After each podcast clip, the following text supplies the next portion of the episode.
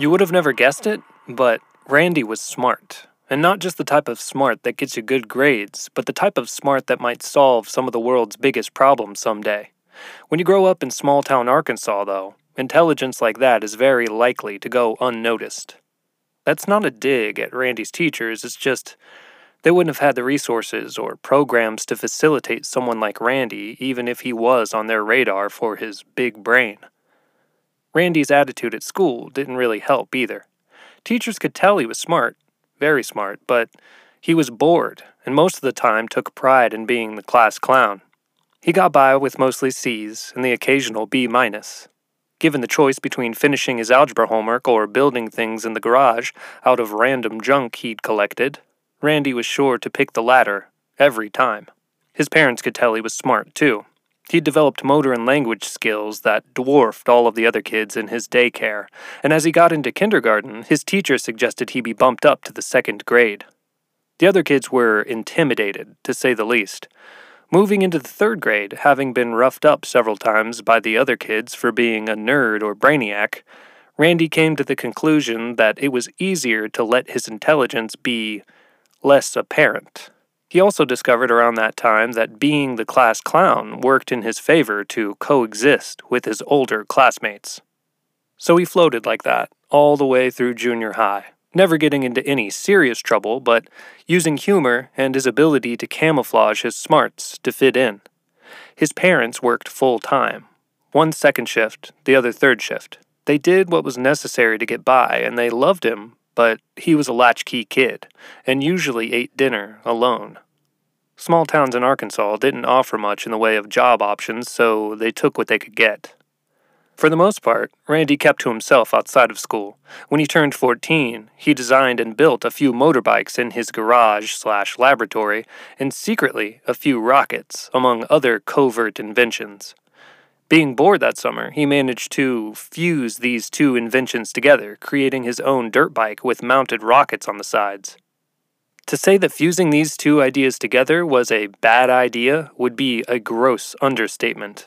Having wanted to impress some of the girls in his class, Randy decided to take his motorbike on a little cruise around their small town. Everything was going fine until he decided to shoot one of the rockets at a dumpster behind the local ice cream shop. He knew it would explode on impact. That was the idea. The kids hanging out there would see his stunt and he'd be ushered into the upper echelons of coolness. Or so he thought. Popularity itself wasn't something he really cared about, but the girls at his school seemed to like the popular guys. The rocket made impact, and there was roaring applause. A fragment from the projectile ricocheted off the dumpster and landed in a bush next to the ice cream shop. Luckily, only a portion of the ice cream shop sustained any significant damage. In small towns, the fire station is never too far away. Randy spent the remainder of his summer vacation working at that ice cream shop. All of his paychecks went to repairs, and he became known as Randy the Bomber, a name he didn't entirely hate at first, but one that didn't go over well with the girls he was looking to impress. His parents shut down his operation in the garage that summer, but that didn't stop Randy from continuing to design and build new things. The following summer, Randy decided it was time to reclaim his honor and cleanse his name. He knew that his last stunt was juvenile and childish. His new idea was to wow his audience and show them that his skills went far beyond being just Randy the Bomber. After toiling away and repurposing forgotten pieces of technology from the local scrapyard, it was time to unveil his newest creation. It was a motorized vehicle, but not just any vehicle. Randy had constructed a motorized horse, one capable of being ridden, and he had every intention of doing so during that summer's local fair. The big day came, and Randy convinced one of his older friends with a truck to give him and his creation a ride to the fair. Along with the ride, Randy also borrowed his friend's cowboy hat. Randy made a point not to unveil his creation until he got there. When he did, he mounted his glistening stallion, and they started to make their way through the fairgrounds. Every head turned as they went by. There were many jaws agape, and several of the townsfolk were snapping pictures.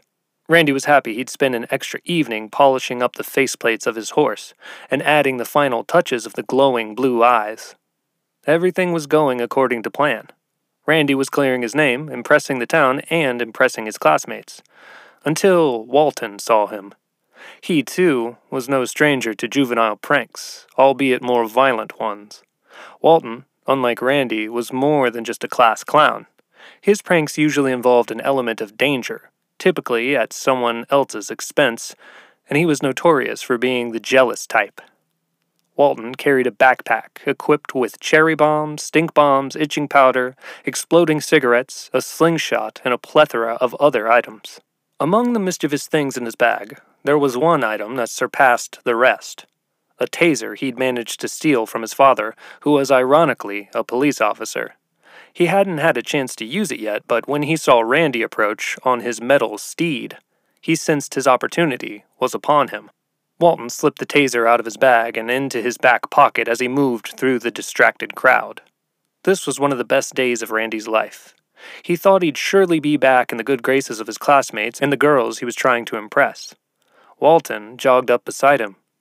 Hey, Bomber, nice pet. Randy glanced down at him, realized who the remark was coming from, and then looked back up ahead. Walton repeated himself. I said nice pet. Without looking down at him, Randy said, Thanks, Walt. Maybe someday I'll let you ride him. Walton fingered the taser in his back pocket. I doubt that, Bomber. He discreetly pulled the taser out and to his side. Randy looked down at him. Oh, and why's that? Afraid to ride a horse? Walton smiled and jammed the taser into the undercarriage of the robot horse. All at once, arcs of electricity pulsed through the machine. There was a loud buzzing and zapping sound, and Randy was bucked off of his steed. The crowd gasped as the horse sparked and buckled. They all backed off, Walton included, making a massive circle. The horse writhed and jolted, its front and back legs kicked and twitched. Then it took off into the crowd. The crowd started to panic as the horse mildly shocked several people. It ran past them, towards the tilt-a-whirl ride set up just down the street. Luckily, no one was riding when the horse slammed into it. Everyone who would have been was in the crowd to see the dazzling horse machine. Old fair rides are often powered by gas. This one was no different. As the electrified horse hit the gas tank next to the tilt-a-whirl, it exploded. It wasn't a massive explosion, but one large enough to do significant damage to the ride and the food truck that sat next to it. To Randy's great relief, the man who was operating the tilt-a-whirl and the food truck worker had both left their posts to marvel at his horse. The outside of the tilt-a-whirl was made of fiberglass. Part of that fiberglass was turned into a viscous liquid and wrapped around the mechanized stallion. Its front left leg was blown off along with its head. The dripping, sparking, mechanical abomination ran for a few feet and then slowed significantly. Then it sparked a few more times and collapsed. Luckily, there was already a fire truck on site, as was tradition for the fair. Randy's stunt was in the newspapers, and not just the local newspapers, but some of the national ones as well. The papers and his classmates made a new nickname for Randy the Electric Cowboy. It quickly became something he hated. The ride and the food truck stand were both insured, thankfully, but Randy's parents made him work to help pay for repairs all the same. Ironically, at the ice cream spot, he had caught fire previously. The entire town knew it was an accident, and the fair workers decided not to press any charges or get the law involved too much. This was a huge relief to both Randy and his parents. Randy's parents were concerned.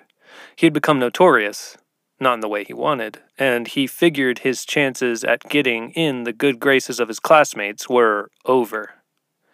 So he considered his options and decided that for the remainder of his high school career, he'd keep his head down and focus on himself. His last bit of high school was mostly spent at the library, where he read many books and tried to keep as much attention off of himself as possible.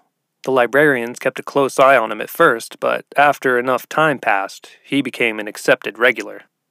One night, after school and his trip to the library, Randy and his father had an unexpected conversation. His father called into the living room from the bathroom where he was getting ready for work, a week after the incident. Randy, can we have a talk real quick? Randy sank in his chair. His mind raced for a moment, thinking of his week. Had the school called? He thought. He didn't remember doing anything out of line or anything that would have gotten him in trouble. His dad walked into the living room and clicked on the overhead light. Randy clicked off his reading lamp. Your school called today. Damn, Randy thought. He had apparently done something. Randy closed his eyes and sighed. His dad continued. You're not in trouble, bud. Actually, your school called and had some good news. Some really good news. His father sat down and smiled at him. They said your grades have all skyrocketed, and not just a little bit, but a lot. A whole lot, like you're a different kid. Randy thought about it for a moment. He honestly didn't mean to draw attention to anything in his life, but in his act of burying himself in books and schoolwork, he had inadvertently done so. Yeah, I've just been. I've been kind of just doing book stuff. I don't really. Well, after everything that happened and all the other kids, and yeah, I don't know, I just. Randy trailed off. His father kept smiling. We always knew you were smarter than you let yourself be. We could see that when you were little. It's funny how it took all this time for you to catch up to the way you were. Well, not funny, just weird how stuff works out like that sometimes. Anyway, that's not really what I wanted to talk about. Well, it is, but we're so proud of you, Randy. But there's also this other thing. He pulled a letter out of his pocket. I didn't think anything good would come from your fair stunt. Randy cut him off. If it's something about the fair, I don't want anything to do with it. I'm over that. I'm done with that. I'm not going to do an interview. I'm not going to. His father cut him off this time. Whoa now, cowboy. Randy rolled his eyes at that. Sorry, I didn't mean it like that. Look, this letter is actually something that might interest you. Seems like your horse robot caught the attention of some robotics college. This was the last thing Randy expected. He had read so much about what happened and had to deal with the overwhelming amount of negativity that went with it. He never imagined that something positive would manifest from that situation. He read the letter, and it did indeed interest him. It was from a robotics institute in Massachusetts. They had seen press coverage on Randy's story and wanted to talk to him personally about his creation. They offered to fly him out, and for his stay, after the school year ended, of course. I think you should go, his father said. Might be your ticket out of this town, but it's your decision, and if you don't want to go, that's okay too. I would have when I was your age, and it looks right up your alley. It was right up his alley, and he did go. He spent a weekend there talking with engineers. They picked his brain, and he picked theirs. Randy got a tour of the facility and marveled at what he saw. It was a playground of robotics, computers, science, and technology. It all looked like things he'd seen in the movies, only real. When his trip came to an end, they invited him back to take an entrance exam to study at their institute. He'd just graduated high school, but he wasn't 18 yet. If he passed the exam, he'd need his parents' approval to study there. His father was very excited when he returned.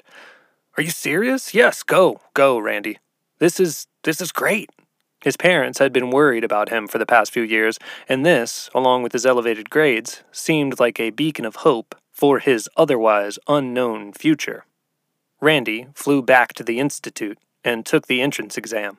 Afterwards, he was waiting in a dorm room they'd provided for him, looking at the college girls walking through the courtyard. There was a knock at his door. He opened it, and on the other side was someone he hadn't met before. He was a younger man with a sharply groomed beard and haircut.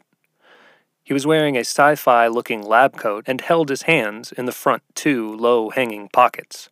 Randy? Hey, yeah, that's me. Hey, Randy, you want to come with me for a sec? He nodded towards the hallway. Yeah, sure. Randy followed him down the hallway to an elevator. The man pressed a button and the doors slid open. They stepped inside and the doors closed. The man said flatly, Base Alpha, Zone 6. The faceplate of buttons on the wall in the elevator slid down, and the man leaned in, placing his face next to a now exposed glass sphere. It scanned his face, and an unseen speaker said, Face recognition approved. Then there was a pleasant sounding ding. Randy could feel the elevator shoot down quickly. When it stopped, the doors opened to an all white hallway. There were lights that ran along the top corners of the hallway where the ceiling met the walls, and as they stepped into it, Randy saw many white doors on the left and right. They came to one, and the man pushed it open. The inside was surprisingly more welcoming than the hallway. There were bookshelves, cushioned seats, and couches lining the massive room. Framed paintings hung all around the room as well. Instead of sterile, feeling lights, there were several lamps sprinkled throughout the room that gave off a warm yellow glow. Randy could smell the wood underneath the sprawling carpets below them. In the middle of the room, there was a massive oak table. There were three other scientists sitting at the table wearing similar outfits to the man who had retrieved Randy from his dorm. They walked up to the table, and the oldest of the three scientists made a gesture that invited them to approach. The man stood up and extended a hand to shake Randy's. Randy, we're so excited to meet you. We've heard a lot about you. His grip was firmer than Randy had expected. He had a wispy white beard, much longer than the first man's, and he wore glasses that sat at the end of his nose. The other two scientists stood up and he shook their hands as well. One was a younger woman, maybe in her twenties, and the other looked similar to the man that had fetched him, only he had longer, thinner hair. All three wore similar white lab coats. Randy sat, and for a moment the older scientist looked over some paperwork he had lying on the table. I'm going to be blunt with you, Randy. I don't want to waste your time, and I certainly don't want to waste ours. Did you cheat? Randy shook his head, confused by this. He squinted his eyes and asked, Cheat? Why would I cheat? How would I cheat? The scientist with the longer hair spoke up. Randy, you not only did well on the entrance exam, you've done better than most, or all, I should say. Granted, it is designed to look at general intelligence and not so much robotics or fields of study that you wouldn't have much access to, but this is, well, this is We've not seen an entrance score like this before, and it does have us questioning its validity. I didn't cheat, Randy said, annoyed. The scientist's eyes snapped to the older one, and they both nodded. Then, the older one spoke again. Would you be willing to take a few more tests? Perhaps today? Perhaps right now? Randy thought about it for a moment. I don't see why not. I'm I'm here to do the whole college thing, so yeah, let's do it. Randy was escorted to another room. This one was far less welcoming. It was completely white and had lighting similar to the hallway. There was a long, one way mirror that stretched down its length. Randy knew he was undoubtedly being watched by the scientists behind that mirror, but he didn't care. If they needed to watch him, that didn't bother him at all. He'd taken tests with half his class whispering rumors about the electric cowboy and Randy the bomber in the past, and this felt no different. Better, actually, because he couldn't hear the whispers. The tests and the short recesses between them took the remainder of the day. When they ended, Randy was escorted back to his dorm room. He called home and told his parents about his day, at least as much as he could. They were excited, probably even more than he was. Randy clicked on the small TV in his dorm room. A classic black and white movie was on, one where robots were coming down from space tormenting the Earthlings. He drifted off to sleep. He awoke the next morning to another knock at his door. It was the same scientist from before, and once more he escorted Randy back to the subterranean oak table. The three scientists were there again. This time, they sat with even more papers in front of them. Have a seat, Randy, the older scientist said as he approached the oak table. He did, and for a moment there was silence as the gray bearded man thumbed through some of the papers in front of him. He looked up over the glasses that sat on his nose. Again, I'll be blunt. Randy, you're a genius.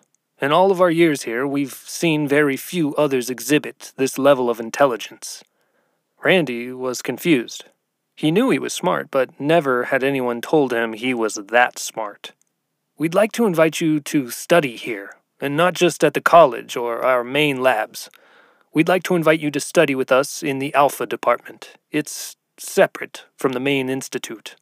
Of course, there will be a few prerequisites you'll need to go through first, but if it is something you're interested in, we'd like to welcome you to our special technology sector. Excitement ran through Randy. He felt like he was being asked to join up with some kind of secret allegiance of superhero scientists or something, not to mention the access to tools and technology he'd have. He was already thinking of the things he might create. The older scientist continued. Of course, there are many things that will require your absolute discretion, the nature of our operations and research. All that you do here must remain absolutely secret. Randy's mother and father were thrilled to learn about how well he'd done at the Institute, and they were excited to hear that their son was going to attend such an esteemed college with a full scholarship, room and board included. They'd been able to save a bit for him to go to college over the years, but they wouldn't be needing it. In the past, his father had actually been in the military for a short time, so when Randy told him his department was a government funded and run facility, he understood why Randy couldn't explain exactly what he'd be studying. Time passed, and Randy learned many new things. He was shown new and increasingly secret and sophisticated technologies. Having access to these new things and time to create unlocked new and exciting worlds for him. He began to develop his own inventions, which the Institute soon regarded as assets for their primary source of funding. Some years went by, and the other scientists began to trust him, he went from being the big brained new kid to a respected fellow scientist, an engineer. They held several ceremonies, at which his parents attended, and the Institute did all of the appropriate paperwork. Everything was official, and Randy could have basically worked in any science or technology field he wanted with his degrees. But he didn't. He stayed where he was. He was comfortable at the Institute. He had respect and virtually limitless resources at his disposal to tinker with. Also, he had become an asset to the Institute and the government. They had invested in him. They didn't want him to leave. At least, not yet. A few more years passed, and after his itch for technology and robotics was somewhat scratched, he decided to dive into the world of biology, more specifically, the world of biomechanics. Like the rest of his research, he went in head first, consuming as much information as he could, and soon became proficient with projects that required that area of expertise. His activities were monitored closely.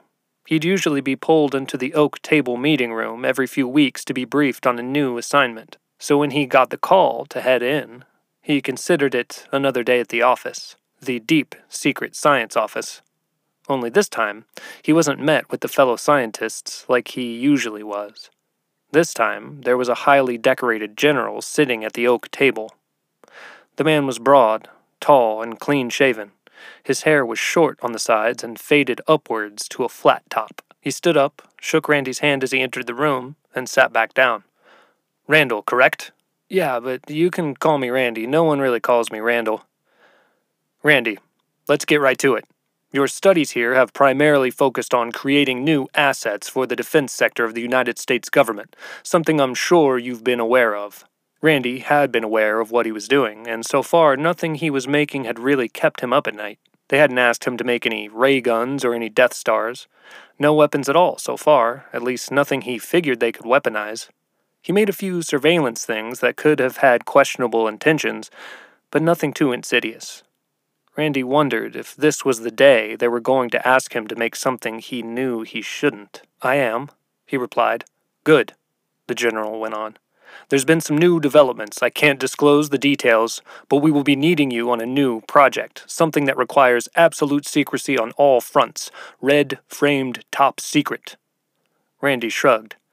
That hasn't really been an issue so far. I've had to. The general interrupted. This isn't so far, Randall, Randy, this is something that will require you to pledge to another level of secrecy entirely, a line of research that must remain secret to even your current fellow scientists. Is that understood? Randy thought about it for a moment. Agreeing to be a part of the secret world in the first place had yielded results beyond his wildest dreams, and he was curious as to how far the rabbit hole would go. He replied, Understood. The general looked at him directly in the eyes for a moment, staring into his pupils, into his soul. Some years had gone by at the Institute, and as far as Randy knew, his research had taken place deep underground, beneath the facility, on the bottom or some of the bottom floors. The next morning, when Randy was greeted in his room and escorted to the elevator, he was surprised to find out there were floors below his lab, deeper beneath the Institute. The rabbit hole did indeed go deeper than he imagined. At first, he was excited about the new projects. The few other scientists he worked with seemed to be as well.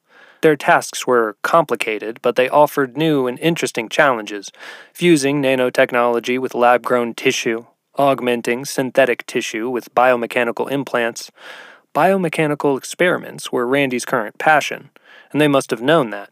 Based on his history, they knew he'd fit right into these assignments. Everything was going great, and Randy was filled with a sense of wonder again, unlocking a broader and deeper world of science. It was another layer to his science fiction fantasy that had become reality. But he knew that there was more to what he was being shown and allowed to explore. A week went by, and for a second time, Randy was summoned to meet with the general. This time, they met in a much smaller white room, one similar to the one he had taken his entrance exam in. It, too, felt sterile and intimidating. Randall, we're impressed with what you've done so far. It's just Randy, Randy insisted. That's right, Randy. I'm glad you're thriving down here. We knew you would. Now, Randy, I'd like to offer you the opportunity to work on something you've never worked on before. Live specimens. Randy raised an eyebrow at this. I have worked on live specimens. Not like this, Randy. You've worked on a much smaller scale of live specimens. These specimens would be much larger and much more intelligent. Chimps. Randy's face looked disgusted. The general continued. It's not like you think. You'll be using the technology you've been working on to enhance these animals and enrich their lives. That doesn't sound too bad, does it? He considered it. No, it doesn't, actually. I'll be healing these animals? Precisely. Only you won't just be mending them, you will be augmenting them. Randy agreed to move forward with the animal experiments. The next morning, he went to a new lab, and a plexiglass cube with circular breathing holes was rolled in. Inside, there was a chimp that was missing both of its arms. It was bouncing up and down in the cube and didn't seem to be particularly distressed, more so playful and interested in the lab it had just entered. The sight of the chimp was jarring to Randy. He expected to be working with animals that needed skin grafts and potentially some prosthetic limbs.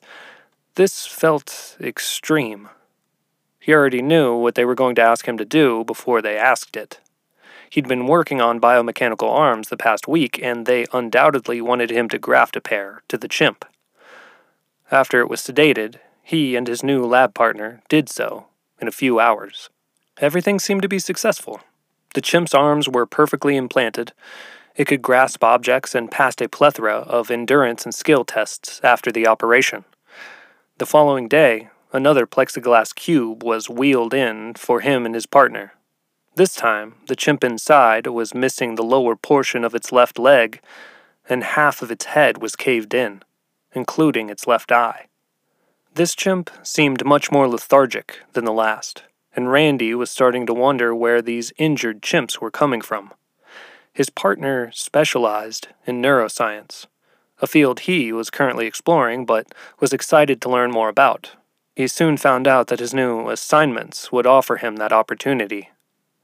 After two days of designing the prosthetic that would fit onto the chimp's leg and the device that would restore its vision, they were ready. The majority of those two days was spent creating the piece for the head that would graft to the chimp's brain and facilitate a functioning eye. To Randy's surprise, the brain of a sophisticated robot didn't seem too different from the brain of a chimp. The animal was repaired. Again, another grand success. The experiments continued on like this for a few weeks. Each new chimp had a more complex problem than the last, and as time passed, there seemed to be an increasing number of them that required Randy and his partner to build biomechanical devices that interacted directly with their brains. All the while, Randy's suspicions grew. He began to think that the Institute wasn't just rounding up a bunch of chimps with brain injuries to have them mended out of the kindness of their hearts. He was also questioning where they were coming from and how they'd been injured in the first place. Some of them had blunt force trauma, and others appeared to have limbs and pieces surgically removed.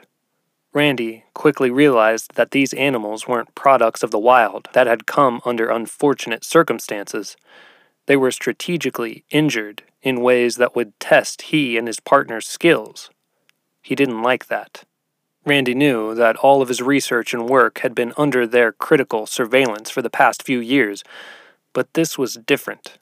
They were testing him again, and in a macabre way, at the expense of his morals and the safety of the animals he worked on. He decided he would work on one more chimp, for the general's line of projects, and then he planned to back out. Randy was done experimenting on mutilated animals. He didn't know how he was going to do it, but one way or another he was going to tell the general that he wanted out. As he sat in his lab, thinking of how he was going to contact the general, so far all of their communication had been one way, the phone rang. His need for pondering was over. The general's voice barked out on the other end.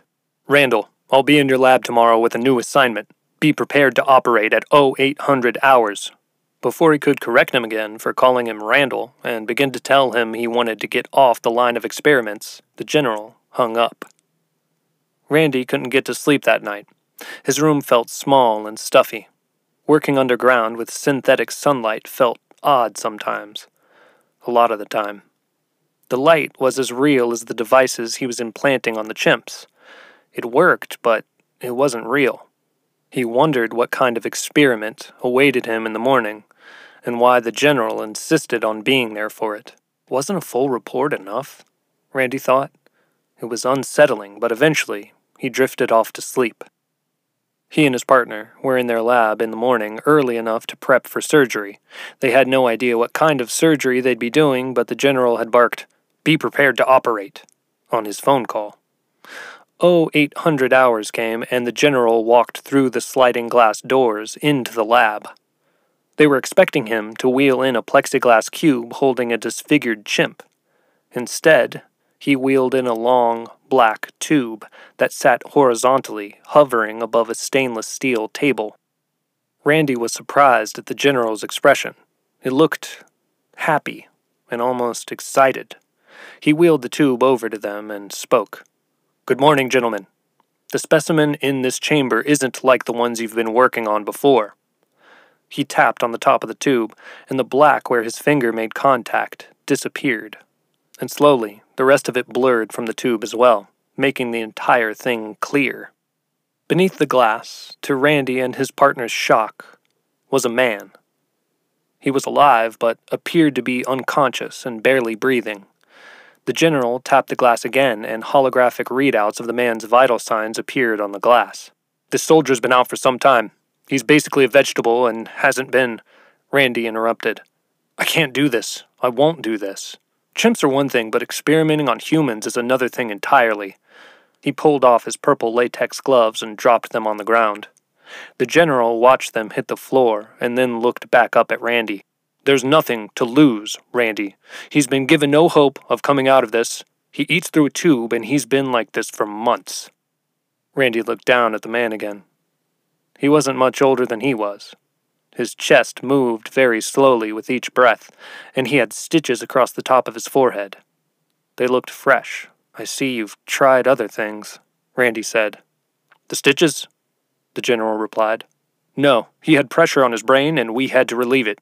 An unfortunate buildup of fluid. They had to drain it. Randy didn't believe that. This is something his family needs to clear. Something they. The general cut him off. His family has given us full permission to try anything we feel might help. Randy wasn't sure he believed that either.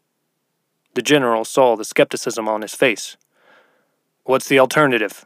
You refuse, and he goes back to laying in a tube, sucking food through a straw, mother at home wondering if her son will ever wake up? He thought the general did have a point. Regardless of how this man had come into his current state of being, he didn't have many options. Randy looked over his vitals and bio readouts. He was indeed in a legitimate vegetative state. The general reached into a drawer on the side of the table and pulled out a black box. He opened it and pulled out a very small black square. This is something we've been working on. We'd like you to integrate it into his frontal cortex.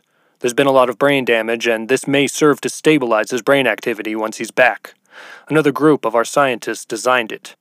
Randy took the square and held it up to the light. There were hundreds of small metal prongs that lined the sides. They were about the width of a needle. It was a darker black than Randy had ever seen. It looked like a square void in his fingers. Where are these other scientists? Randy's partner asked.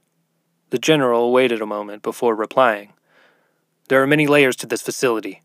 He meant this more as a metaphor, but the physical dynamic of the statement was also true. They work on another branch of operations. Their areas of expertise are things like this. He nodded towards the chip. And what is this, exactly? Randy asked. The general made it perfectly clear that that information wasn't going to be disclosed. I told you already, it's something we've been working on. That's all you need to know about the device. Rest assured, it's meant to help this man recover and resume his life as it once was. Randy had been skeptical before, but he was sure that that statement wasn't true. His partner spoke again. So we're not allowed to know what it is, but you want us to put it inside this man's head? I'm not comfortable with that. Randy looked at his partner and then back to the general. We're not comfortable with that. The general pursed his lips and closed his eyes. He took a deep, audible breath and opened them. He knew there was no use trying to pull the wool over their eyes about the chip. I have no doubt, given enough time with this device, the two of you would figure out what it does, probably pretty quick. Neither of you are stupid. You've proven that, so I'll be direct. That chip is a matter of national security. I can't tell you exactly what it does, but I can swear to you that it isn't designed to hurt anyone. Like I've said, and all I can say, this device is meant to enhance the recipient. It might be this man's only hope. Randy and his partner asked to have a private discussion. They knew that all of their discussions were monitored in the lab, and this one wouldn't actually be private, but it helped them to focus and come to a decision by having the general leave the lab for a bit. After some time, he returned. Shall we move forward with this, gentleman? Randy glanced at his partner, then back to the general, then slid a new pair of latex gloves onto his hands. The procedure they were about to do was actually fairly similar to one they did on a chimp earlier that week. While they were doing that one, Randy was ironically imagining the procedure's outcome on a human subject. It was clear to them now that that task, along with their others, had been designed to lead them to their current assignment, and more like it would probably follow. Having done a version of this procedure already, they had the schematics for a device they had designed to hold the chip in place and interface with their subject's brain. They made an extra one after making the first, per the request of the Institute, and now it was all too clear as to why. The chip they implanted in the chimp earlier that week was one of their own design, one they were comfortable integrating and analyzing after the procedure. This new one was a dark, mysterious square that held seemingly nefarious intentions. The glass tube was open, Randy and his partner had attached all of the appropriate life support systems that he'd need while being operated on. They both were wearing sophisticated glasses that could shine bright beams of light directly where they were looking for the operation. The glasses also projected directions, incision information, and appropriate tool suggestions. Their peripheries were a constant readout of the patient's vitals. Randy used a small handheld laser to reopen the incision that ran along the top of the man's head. The flesh around the wound sizzled and instantly cauterized. His partner handed him another small laser. This one was designed to cut through bone. Randy held it to the man's skull, and a small red rectangle lit up on the surface of it. The light disappeared, revealing a hole in the same rectangular shape. The man's brain was exposed.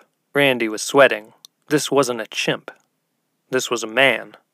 The level of anxiety he felt was far beyond any he'd felt from subjects before. The general was standing in the lab not far from the operating table.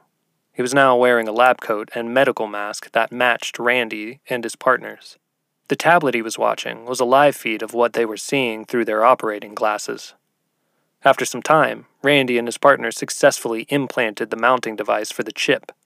All that was left to do was inserted.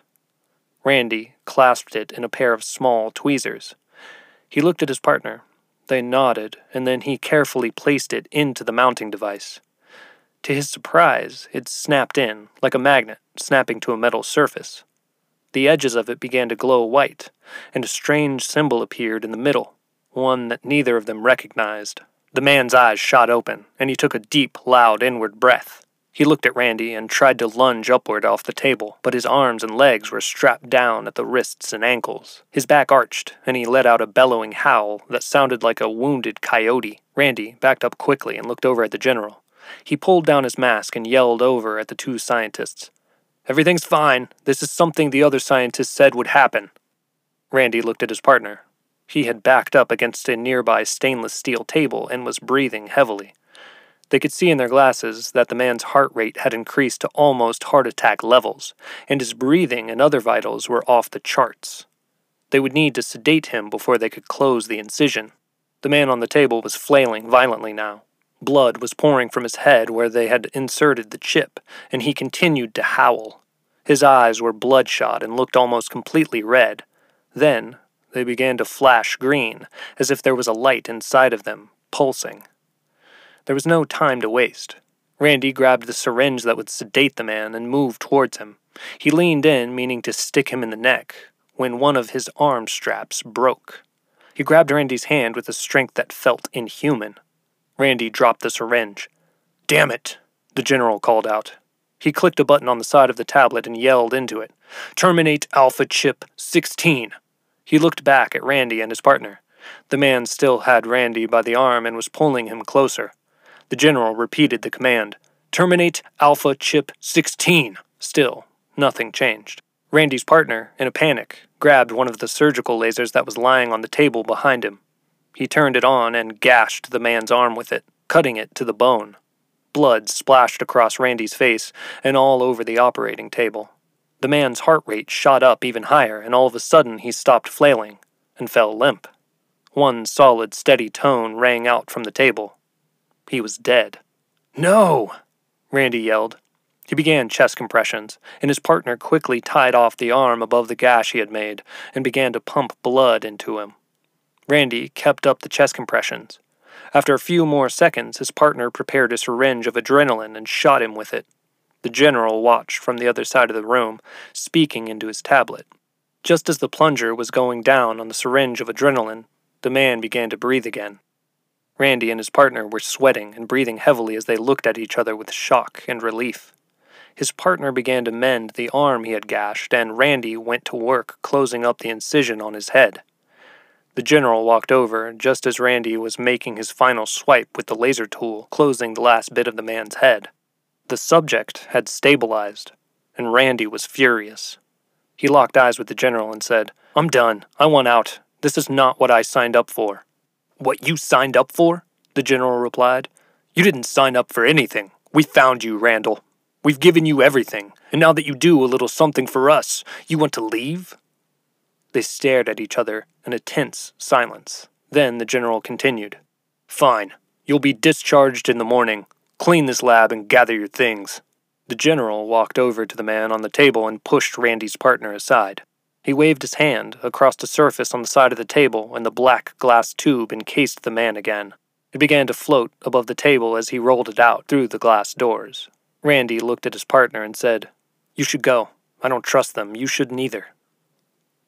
He lay awake that night, thinking of what had happened in the lab. There were so many questions. Who was the man? What was that chip? Who made it? And what had it done to him?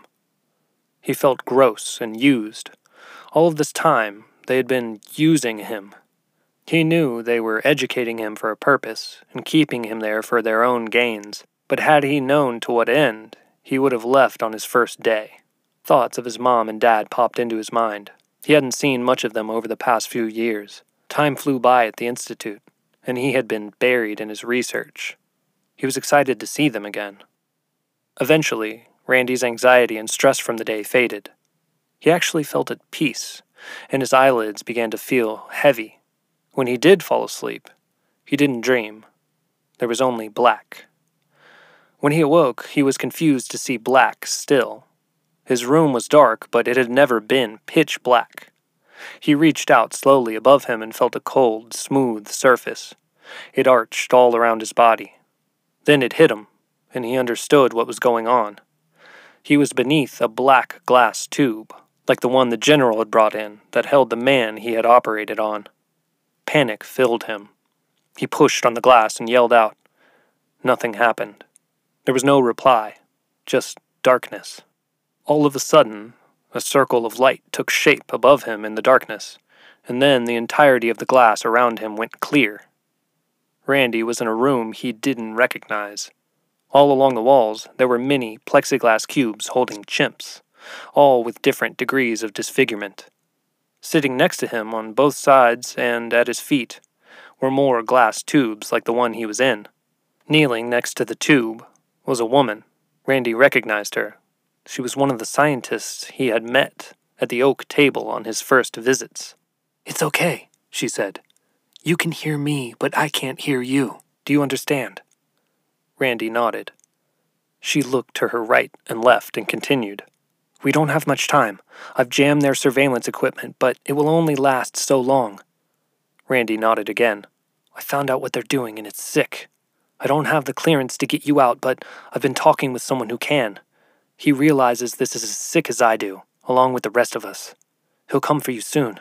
She noticed a noise coming from the other end of the room and tapped the glass back to black again. Randy tried to think. He didn't have any tools, and he didn't have a lot of room to improvise. For as smart as he was, he'd gotten himself into a terrible situation. Some time passed, an hour, maybe two. It was hard for him to tell in the complete darkness. All he could hear during that time was the occasional scream or hoot from one of the chimps that surrounded him. If the people in the other tubes were calling out, their screams were muted by their glass prisons. Eventually, he heard the room to the door open and close again, and then he felt the table he was on start to move. The tube was hovering just above it, he could feel it shifting and wobbling as the cart was pushed along. Whoever was pushing him went through several sliding glass doors and passed through several terminals requiring bio clearance. They stopped, and he heard a voice a few feet to their left.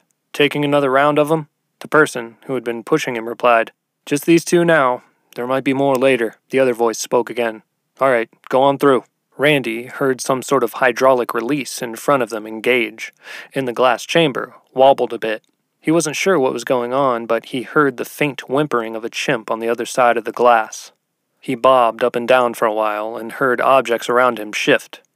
Randy wasn't completely sure, but it felt and sounded like he was in some kind of vehicle a van or a truck. Eventually, the vehicle came to a stop, and he heard the hydraulic mechanism engage again. After some bouncing up and down and getting rattled around a bit, it felt like his chamber was sitting on the ground.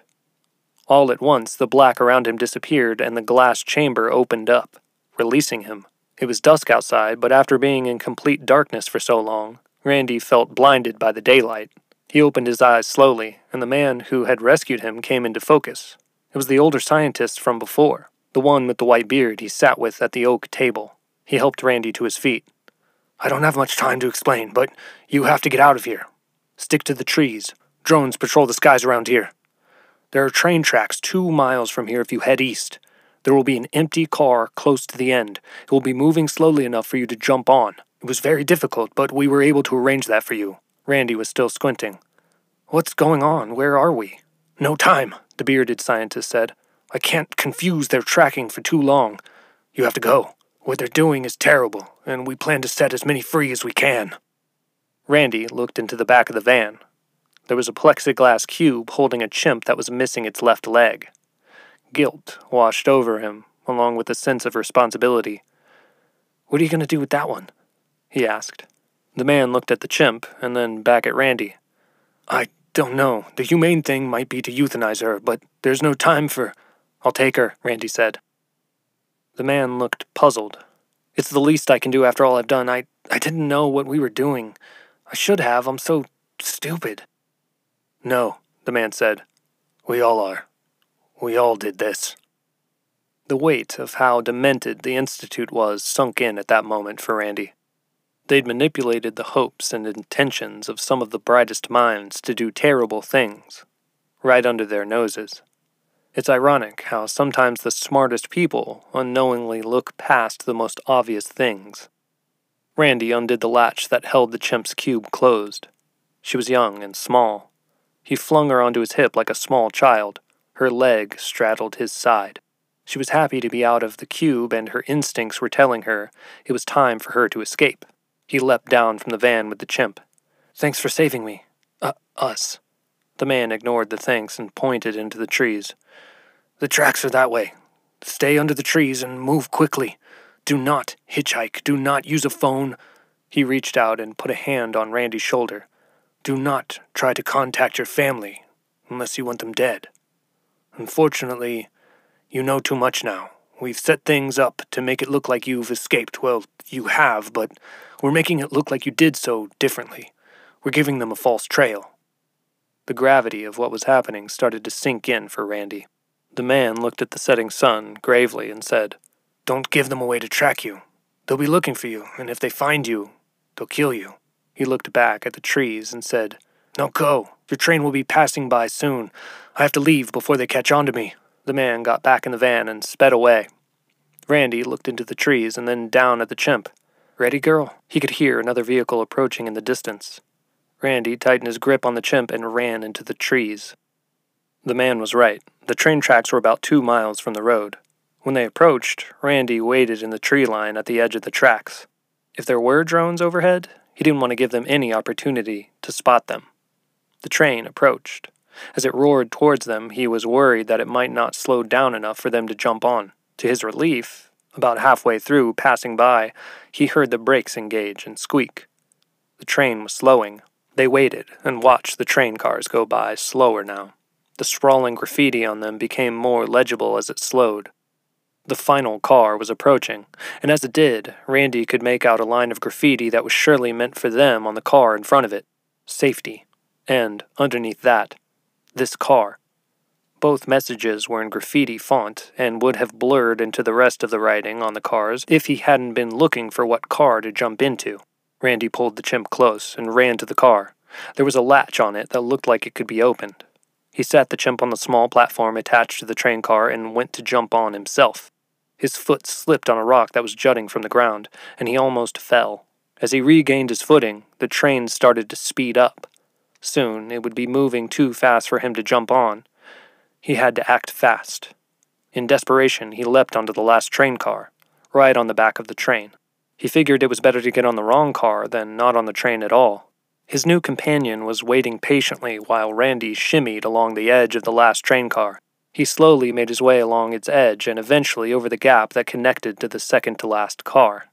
He made it to the car she was on. He flipped the latch and they went inside. It was still a bumpy ride, but far less chaotic than on the outside.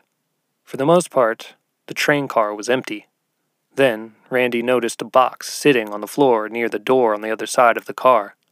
He went to it as his new companion explored her surroundings. Inside the box, Randy found a few things, the first of which was a change of clothes. He was excited to get out of the thin hospital gown they had put him in and get new shoes on his feet. The bottoms of the paper thin slippers he was wearing weren't meant for trekking through the woods. There was also a blanket, some food, fruit, granola, and a few other things, water, a small amount of cash, and a note. Randy unfolded and read it. The train is automated, but you still need to be cautious of who sees you getting off of it. Keep the doors closed and ride it as far from the Institute as you can. When you exit the train, leave no trace behind. If you value the safety of your family, you will not try to contact them. Other than your escape, we have not set up anything for you, as this would leave a trail, putting you and us at risk. We plan to save as many of you as we can. The less we say, the better. For now, you are on your own. Best of luck. It wasn't signed. From what Randy could piece together, other scientists felt the same as he did about what was happening at the Institute. Some of them were working to free the test subjects before undoubtedly leaving themselves. Randy wondered what had become of his partner. He hoped that he was able to get out as well. The train car bounced a bit, and Randy looked up from the letter. His chimp companion was nowhere in sight. His eyes scanned back and forth across the car frantically, hoping she was hiding in plain sight, but all he saw was an empty train car. He stood and called out, Where are you? He paused, she didn't have a name, or if she did, Randy didn't know it. He called out again. Where are you, chimp? A small succession of high pitched tones rang out above him. It was the chimp. She had climbed up to the ceiling and was hanging there, off of a metal fixture. Randy smiled. For a young, one legged chimp, she could still climb just fine. Randy cracked open one of the bottles of water in the box and pulled up a small amount in his hand. The chimp climbed down and gulped it, what had she been through? Randy thought. Then he thought of things he might have gone through had he not been rescued. Guilt washed over him. He wished he would have listened to his intuitions, which told him to leave, when the tinges of guilt and uncertainty first pulled at his mind. He couldn't change that. He had to think about where he was going next, where they were going next, and how he was going to stop the Institute. He wasn't sure how, but he had to help. Looking down at the chimp drinking water from his hand, he reached out and began to stroke the back of her head. She flinched, surprised, but then calmed down and kept drinking. I know this is cheesy as all get out, Randy said, but I think I'm going to call you Hope.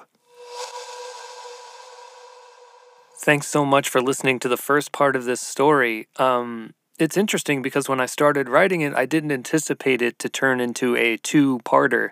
But as I was developing, uh, as I was developing the story and coming up with new ideas and things that should happen, I realized that it was getting pretty long. And just for the sake of keeping each episode at a manageable length and uh, not not blasting you with too much information all at once, too much of the story all at once, I decided to split it into two parts. So um, stick around for part two. It will be out very soon. If you're listening to this in the future, it's already out, and it'll be the next uh, episode on the on my feed of of stories. If you'd like to support the podcast, leaving a rating or a review goes a really long way. Also, just telling your friends and family that you found these stories and you're enjoying them goes a really long way as well. I also have a Patreon at patreon.com slash strange whispers. You can get access to early episodes, exclusive content, and a bunch of other stuff over there. However, you support, I cannot thank you enough. I'll see you for the second part of this story. Until then, keep creating.